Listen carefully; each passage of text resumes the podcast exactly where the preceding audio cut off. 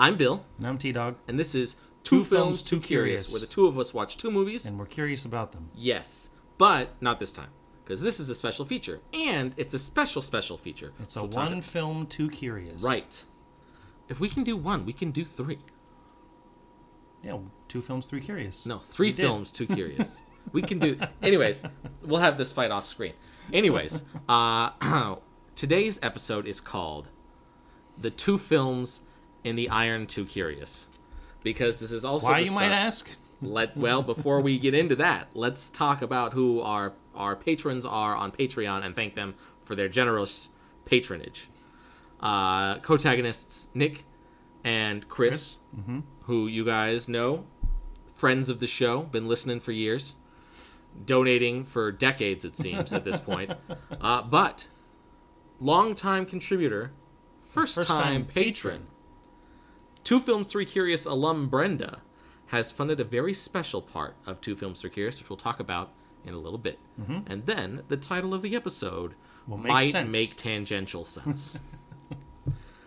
Until then, uh, we're going to go over two of the questions that we talked about, like in the first episode. Um, we've got, uh, for those of you who, who don't remember from our first special feature, um, I, uh, I work at a library, and on Fridays, to uh, cure the monotony of, well, especially during the summer, of literally no people going to an academic library on Friday in the summer, uh, we started asking a Friday movie question. Uh, just a general question, and then you have to say what it is. Like, what's your favorite blah blah blah kind of movie? What's the weirdest movie you've ever seen, or whatever. But we're going to answer one now, and then we will answer one again at the end. But the first one is take it away.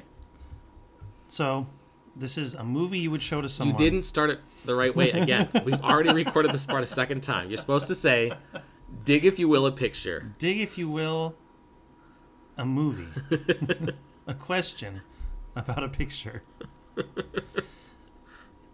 This is what this is the movie you show to someone who has never seen a movie. So this is the person that does not know about visual media. Essentially, they don't know what TV shows are, anything. You're showing them the first moving pictures they've ever seen. Fully ever seen. Maybe You've a taken them out of time, Right, or you found someone very sheltered now. right. An Amish man. Oh, but not yeah, like that one work. that goes to town to sell his wares. What one that would want to watch a movie.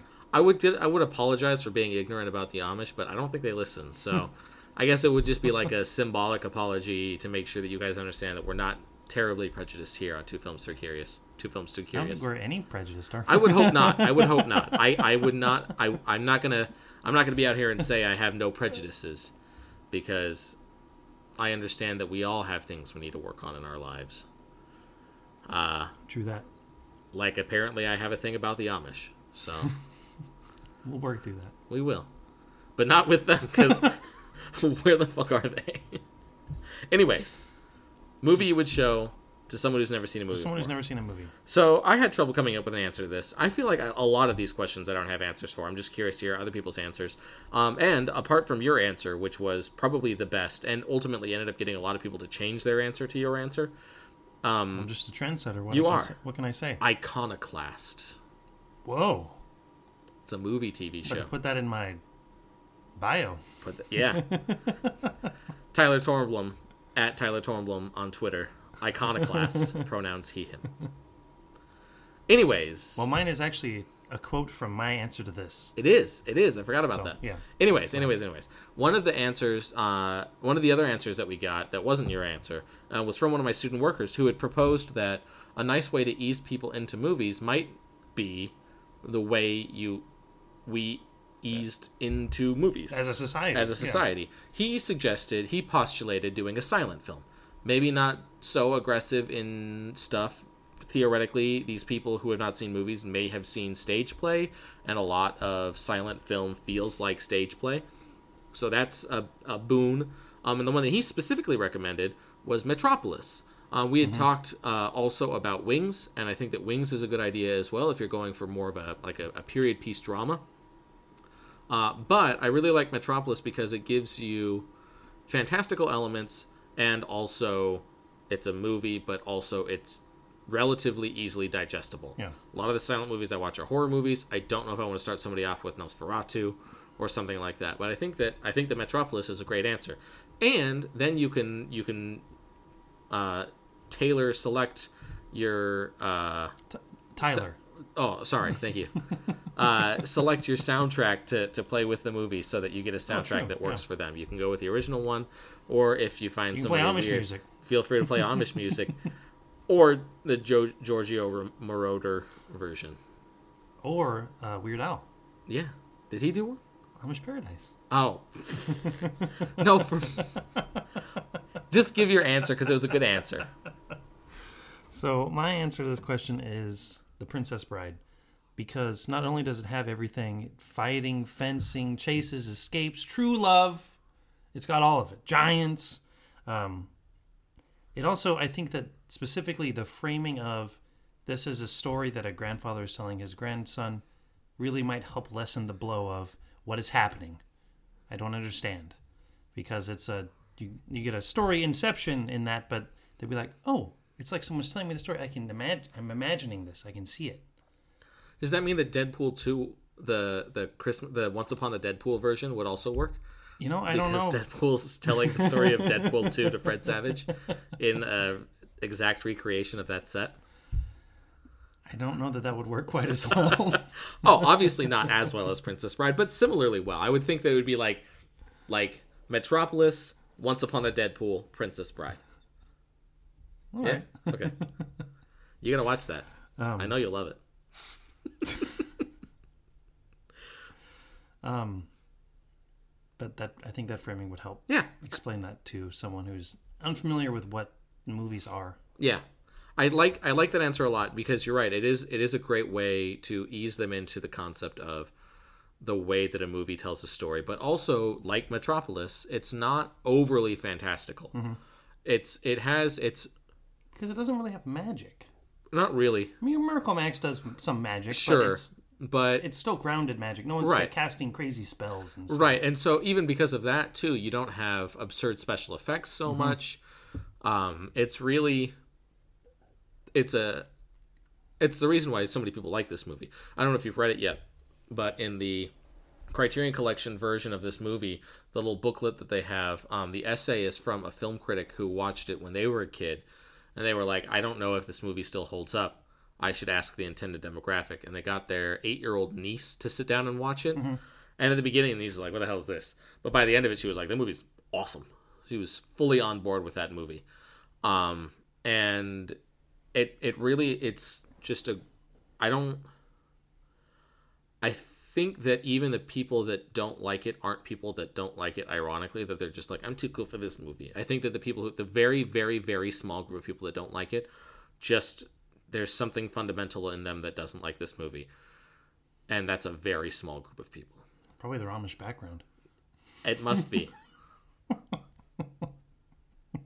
you know, it's another thing that Amish people haven't seen. The Marvel Cin- Cinematic Universe. All right, so uh, we had said that there was something special about uh, Two Films for Curious alum Brenda's uh, patronage on Patreon. Uh, she has donated uh, a slot.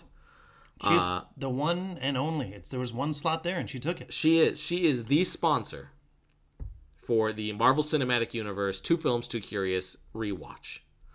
We will one a month go through the Marvel Cinematic Universe, uh, watching each movie in, release, release order, order.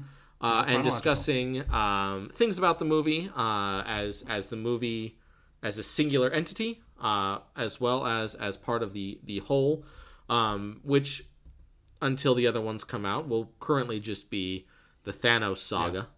Um, but once we once we end that, we can talk about the way that they continue past that.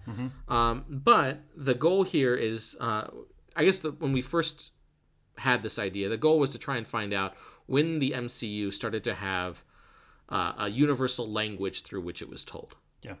Um, Not because that it's. I mean, I think that a lot of them, a lot of the movies do become. I mean, they're superhero movies, so they're predictable in a way. sure, But it's it it's obviously they there's a formula they use. I'm Right. Trying to figure out when they get to that formula. Right. It's a, obviously, it's a good formula. It's one that works because it them. makes billions of dollars. But even besides that, even besides a, a, story formula or or anything like that, there's a there's a, a visual language to them as well, um, which was more obvious when we tried this operation the first time we watched Iron Man one and Hulk one, and realized that that visual formula did not exist at the beginning of this. Um, and actually, I had some thoughts about the story formula um, and whether or not it was there in the first one. We can talk to, about that after you give us some fun facts. So th- it's Oh, a, about Iron Man. I guess I didn't say which one Yeah. we're watching. Oh, Iron yeah, Man sure. one comes out two, came out 2008. 2008.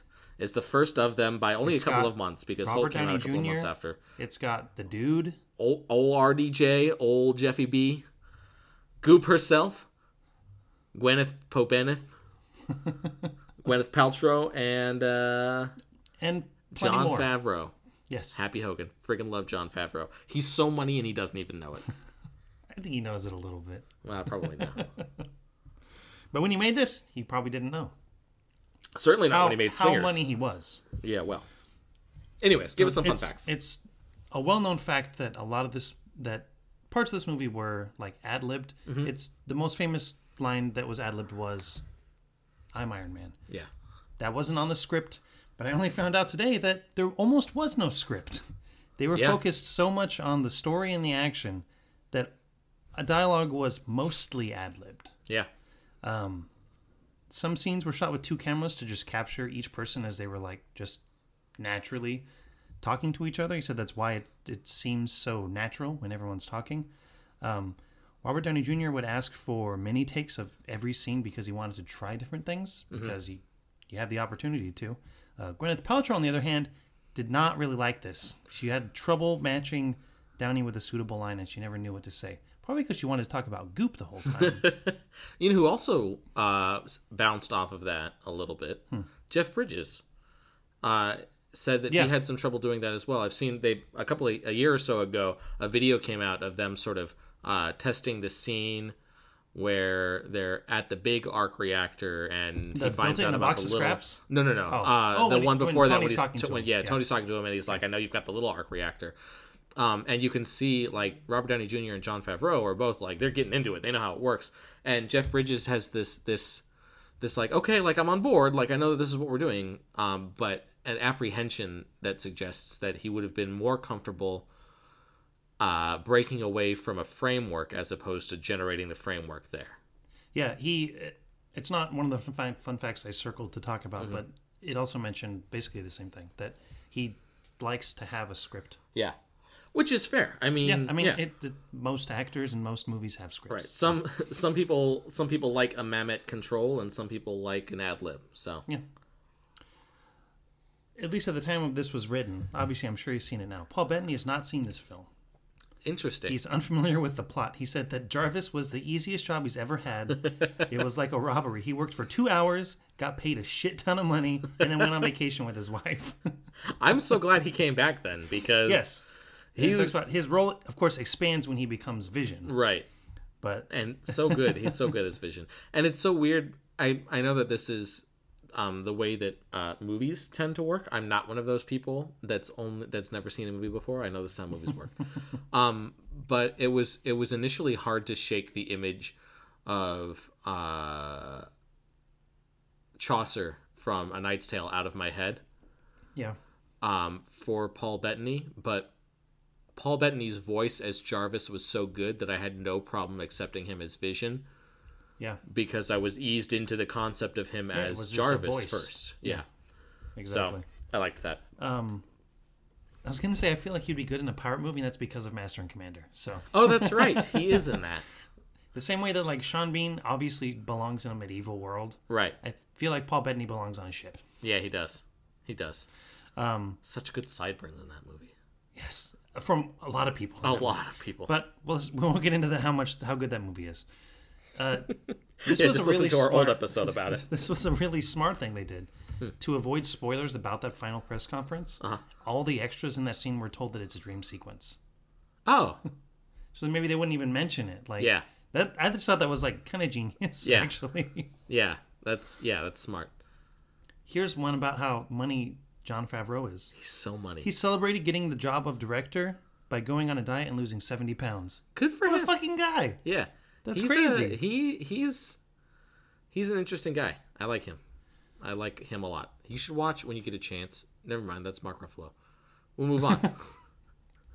Uh, I have I actually have extra fun facts on this one. Um, Jeff Bridges actually read some Iron Man comics to prepare for his role Oh. as uh, Obadiah Stane. Obadiah Stane.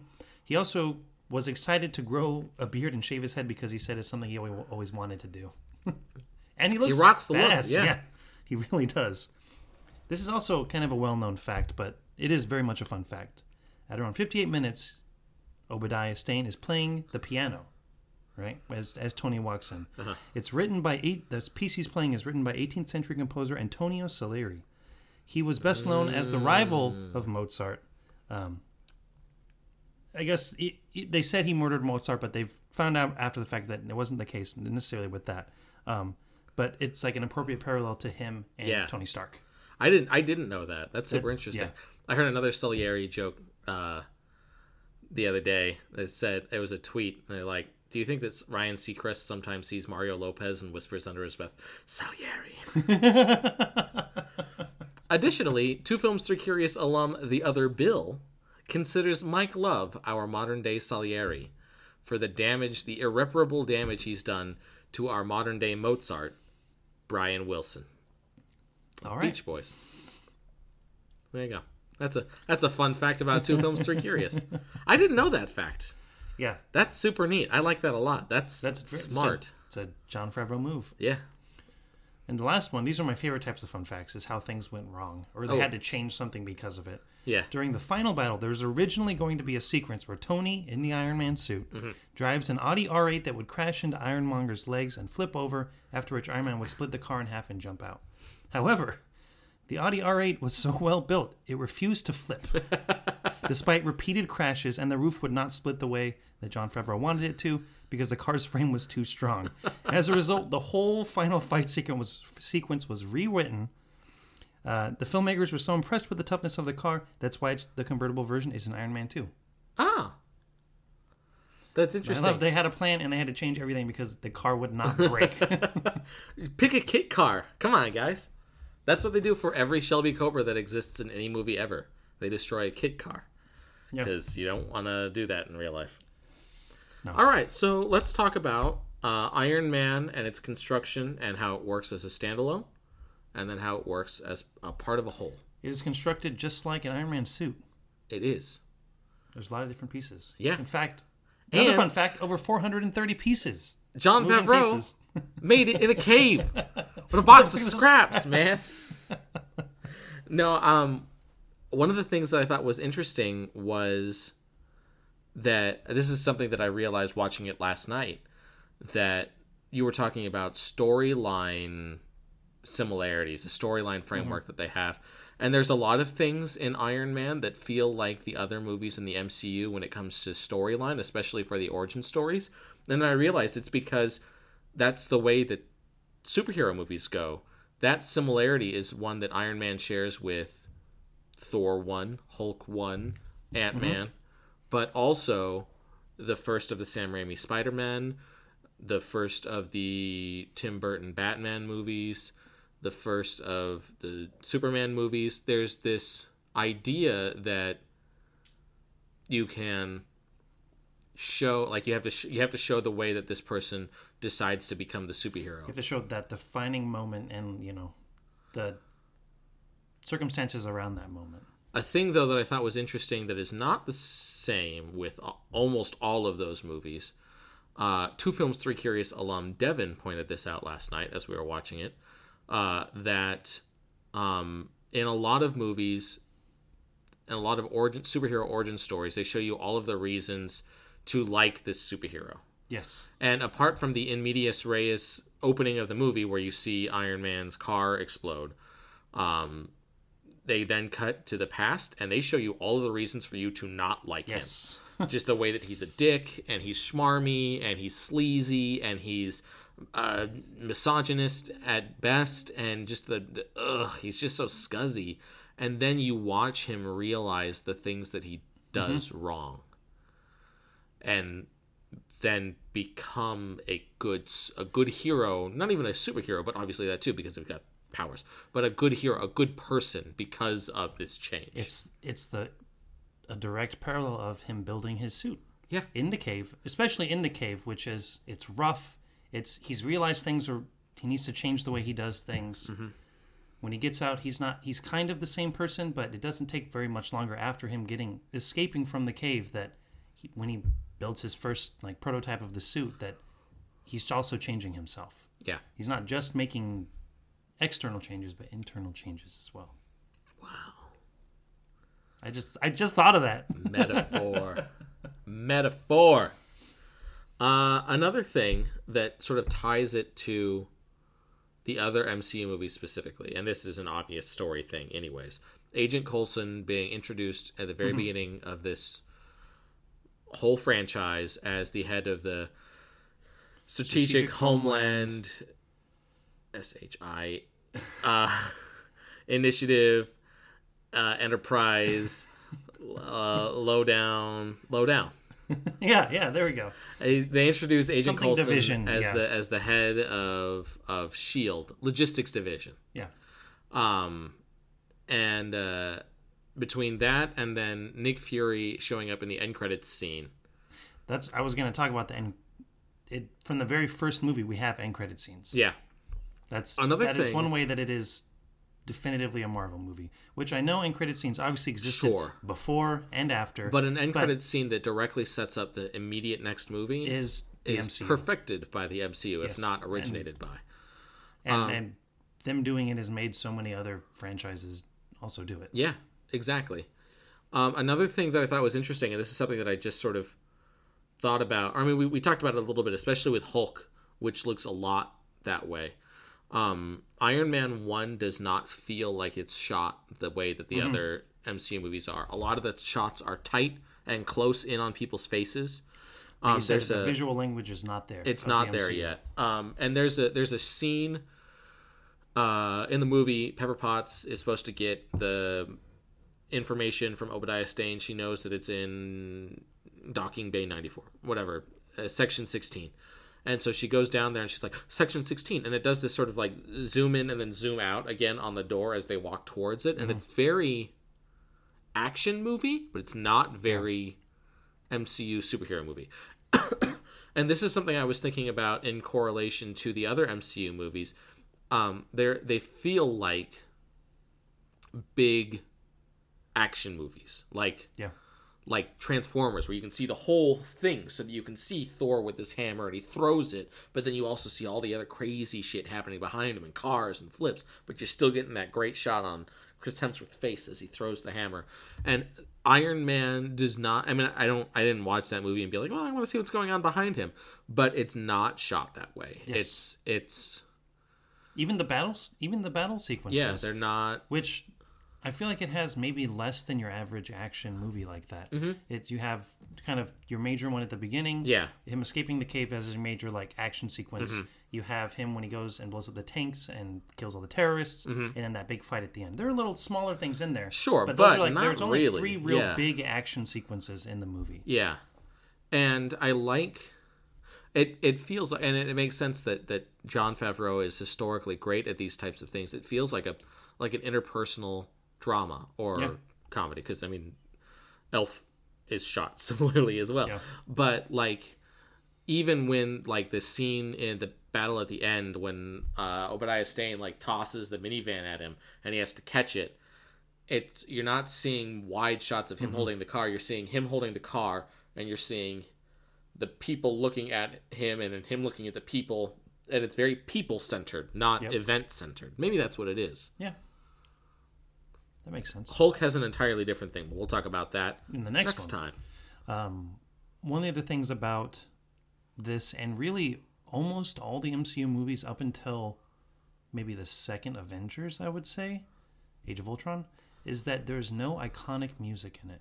You Yeah. have, now obviously they use like ACDC and Sure. they use Black Sabbath and there's no iconic score just Yes, iconic yes. soundtrack There's only an iconic, yeah, and it's all mostly diegetic. Mm-hmm. Someone's playing it in the Tony has his radio out or something like Right. that. Um, in fact, there's a really good uh, YouTube video about that. It's called. I actually just pulled it up so I could find out what it's called. It's called the Marvel Symphonic Universe. It's by the channel Every Frame a Painting, which is a very good YouTube channel if you don't uh, if you like movies. is he the one that does the michael bay one or is that the other guy I think that's the other guy. because the other guy does a Michael Bay one, and that's what made me think about the way that the MCU, the later MCU movies are shot. that it looks like. Well, I mean, it's something Michael Bay does really yeah. well, and it looks like that because of that. So But in in this video, the guy goes to random people and he's like, "All right, sing a song from Star Wars." Dun, dun, dun, dun. Everyone can sing it, and it's like Yeah. Indiana Jones, uh, all these Harry Potter, all these franchises, Lord of the Rings, even Batman. Batman, Superman, and then he's like, "Sing a song from the MCU," and like no one can sing any of them. Right. Obviously, by the time we get to the second Avengers movie, we have now the Avengers theme, which is it's used in the Avengers movie, but now it's been reused. It's Mm-hmm. Yeah. been remixed, and and at that point, especially now after Endgame, that is iconic. I think a lot of people could hum the Avengers theme if you asked them. I couldn't, Oh, but I could maybe at the end of this piece. yeah, probably. It's but even then, that's like the single iconic piece, which makes sense because most movies you, unless it's a franchise like that, unless basically unless John Williams scored it, Yeah. do you even know the music? Well, Hans Zimmer. we'll, we'll we'll throw him a bone too, and maybe Howard Shore for Lord of the Rings. Oh, sure. But is that Howard Shore or is that uh, just Annie Lennox and Enya and the lady who does the Gollum song? I don't know. Uh, another thing that we talked about that Iron Man is the first one really to do it uh, is something that you brought up, I think, about the heads-up displays and their helmets. Yes, You would talk about that. that's that's an an iconic Marvel shot. Well, there you always always have if someone's like driving or some a plane or a car or anything. Like always, movies will have like a like an inside the cockpit view.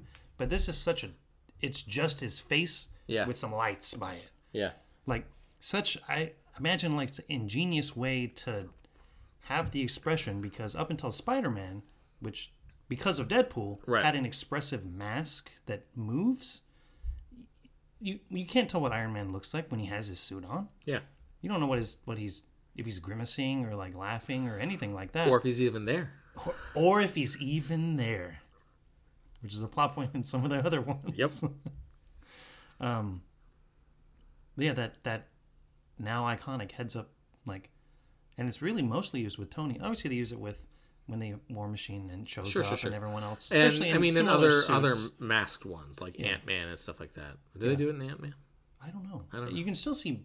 He has a visor. You can see most of his face. Can you? And he always- no, he always pops covers. it He's got the No, I mean you can see like his eyes. yeah And the eyes are the most expressive part of you, I think. yeah. At least of you. The eyes are the window to the butthole. Isn't the is the mouth the window to the butthole? Well, mouth's the door to the butthole. Anyways, That's real life, folks. You heard it here first. Uh, let's see. We have some notes from before. Jon Favreau is an important part of the Marvel Cinematic Universe. I like that the note is just Jon Favreau with a question mark. These are these are small notes because it's on a very small whiteboard. And we only got two movies in before we decided to uh, not fucking do this anymore. Uh, but now we're getting paid to, so we're infinitely more comfortable to. I'm so excited to do it. I'm excited to watch Hulk again. Uh, let's see. Tight shots, non-iconic music, camera quality? Question mark. I feel like maybe that's just because it's 2008. Right. I think it could have been that also that we were watching the DVD version on that TV. Because when I watched Fair. the Disney Plus version on Oh, a better really TV, good. it was fine. I don't I don't remember it being bad. Uh, set up for quote a sequel, but not for like Infinity War. That's fair too. That a lot it's, of it's almost just a tease in this one. right. Oh, that's Nick Fury. Yeah, that's we don't even know. Yeah, we don't even know. In Hulk is when we know that the what the next movie is going to be. In Hulk, we know the next movie is going to be Thor because they, they talk about the hammer. Well, that's the end of Iron Man 2, actually. Oh, is it? The end, oh, okay. the end of Hulk, we know the Avengers are being formed okay. because Tony. We'll, we'll talk about that in the Hulk episode. Sure, sure. But just the idea that the end credits scene in later MCU movies, the end credits scene Is a direct. right and building to a, a specific a- apex, Mm-hmm. a specific acme. And Iron Man is not. It's just sort of introducing the idea that this is going to have a If sequel. this was successful, what Right. what do you think we're gonna do? yeah, We could do other movies. yeah. Pulp Fiction. There's other superheroes. Yeah. Reservoir Dogs. I would watch an MCU film by Quentin Tarantino. I would. I don't know how many people would. I don't know if it would be good. I don't think it would be good. But I would but I would watch watch it. I would love to see his DC movie though. Yeah. Whatever that would be. Oh, like Lobo or somebody intense. Quentin Tarantino's Punisher I would watch that. I would watch that. Although the Punisher TV show, the first season was good. I bounced off the second season super hard. I had trouble finishing the second season. Was it I- I like ballistics vest that you just Yeah. bounced right off of? Just Kevlar all over me. no, um, I don't know. There was something about the, the second season of the show. I, I think that I'm still missing a couple of episodes, and that's the that's the only thing I haven't finished yet from the shows. Are they still on Netflix? Ooh, that's a good question. I don't know. Anyways, that's that's all I've got for Iron Man One. Do you have any other uh, any other it. information? No. So uh, this episode will officially come out in April, which means that in May we will talk about Hulk, The Incredible Hulk. the Incredible Hulk, the Ed Norton Hulk, not the Eric Bana Hulk, not the Lou Ferrigno Hulk. Who's the other guy who plays Lou Ferrigno plays Hulk? As it, it's not, it's not Bruce Boxleitner. The guy who plays it in the Ang Lee Hulk. No, that's Eric Bana. So in in in the old Hulk from the '80s, Oh, Lou Ferrigno plays the body of Hulk, and somebody else plays the body of. In that, his name is not Bruce Banner; it's David Banner, and I don't know why. I I was gonna say Mark Ruffalo. Oh. you said it was the other Hulk, but we're not to him yet. Anyways, doesn't matter. In May, we'll talk about Hulk. Thank you again so much to Two Films for Curious alum Brenda for funding this deep dive into the MCU, both as individual films and parts of a whole. Mm-hmm. Uh, we salute you, which you can't hear Or on see. an audio format. Anyways, Unless you uh, like slap your forehead. well, that that that just sounds like what I normally do. It doesn't sound like a salute. Anyways, uh, let's go over one more of these questions before we call it quits.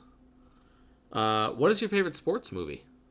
My favorite sports movie is Dodgeball That's a good answer. because I'm not really a fan of sports movies. As a person who's not really a fan of sports, I'm not really a fan of sports movies. That's fair. It's yeah, like I mean, there's just none. None of them are really.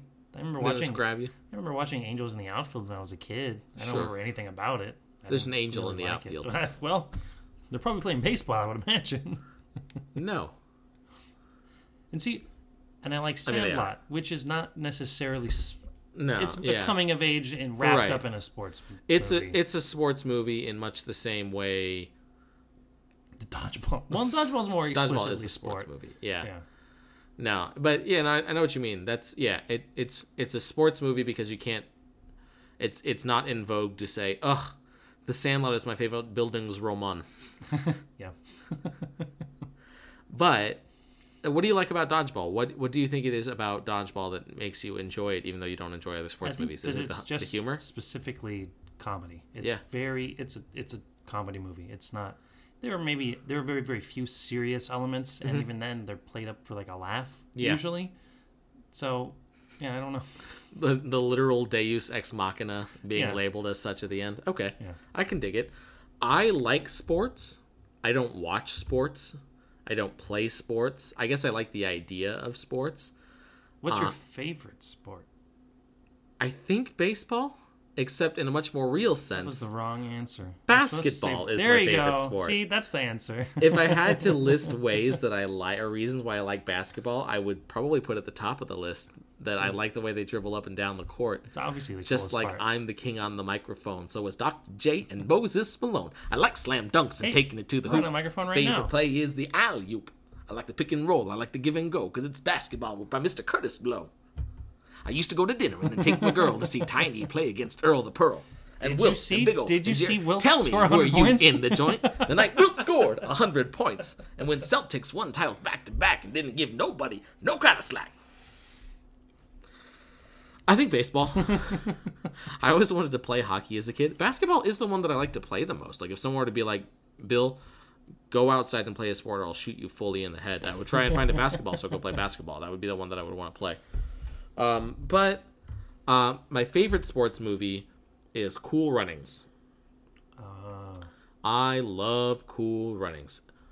It's a funny movie, uh, but it has uh, a triumph, and I like a movie where where it is it's not a placating pride but a very serious honorable pride to have completed a thing not to have won. Because sometimes it's very important to acknowledge how amazingly hard and noble it is to show up to show up and perform your best Sometimes it's the friends we made along the way. sometimes it is the friends we made along the way. No, but I think that that's probably a contributing factor as to why dodgeball stuck with. I mean, Cool Runnings has stuck with me as much as it has. Um, I know that it's something that that me and Nick specifically, but also Jack often quote at each other. Um, and I remember having it on VHS, and uh, it's just it's just a great movie, and I really like it.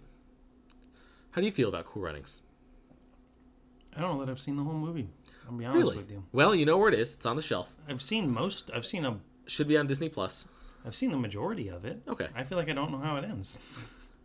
They You, just win. told me. Yeah, basically. That's that's how I know I haven't seen one. You said The that. I was like, bobsled. I don't know. they like people are so excited about them. I'm gonna tell you, okay. bobsled. People are so excited. Their final run. They go to. They're going down the the like. They're going up to go They're down the. cool runnings, as Yes. it were. Uh, no, they're going up to to f- go down the track for the last time. Uh, like. Uh, Junior's dad is there and he's excited about them, and the newscasters are excited about them. They're finally they're getting the respect they deserve, and they're going down and they're doing pretty good. They got a good, they're getting a good time. Um, and then the sled breaks because their sled is a secondhand sled and it's rickety and a screw comes loose and the sled breaks and they just they crash and they're sliding and their heads are all bobbing and they're dead Fuck. and the movie cuts to this newsreel footage of them actually dead it's what got it it's r rating no Up until that point, it was not. That was a solid PG movie. they they they finally crash and they they slide to a stop just yards from the finish line. Um and they they sort of they they're like are you okay? And i'm like yeah we're fine. And i'm like we got to finish this race. And they like the the medics are coming but they all get out of the bobsled and they lift up the bobsled and they carry it to they carry their bobsled across the finish line. Classic slow clap. The crotchety dick at the end applauds. And then it has the you know they they left they left they left as olympians they returned four years later as equals or something like that it's a hmm. very it's a it as a lot of sports movies tend to be it's a very triumphant movie Yeah. something that is heavily parodied parodied in dodgeball Yes, for sure. to great effect. For those of you who don't know, Dodgeball was one of the lost episodes of Two Films Too Curious, The lost episode. as we don't know where your notes are for it. Uh, but it'll probably end up showing up eventually because it's paired with Shaolin Soccer, which is a good pair to Oh, do. that's such so. a good movie too. Anyways, uh, do you have anything else you want to say? Not necessarily. Well, uh, I am going to promise to be better about posting on Facebook, so feel free to see this on Facebook later. Uh, feel free to go to our Patreon, but also there's a lot of people out there that need it more than us right now, so feel free to donate to them too. Uh, and uh, thank you for listening to our special feature. We will have another episode next month. Yes, and I don't remember what movies it is. Should I say on here or is it a surprise? It'll give me a surprise. Okay. To them, not to me. You can No. tell me after we stop. You don't get to know until we record it. Anyways, thank you for listening, and uh, we love you. And we love you.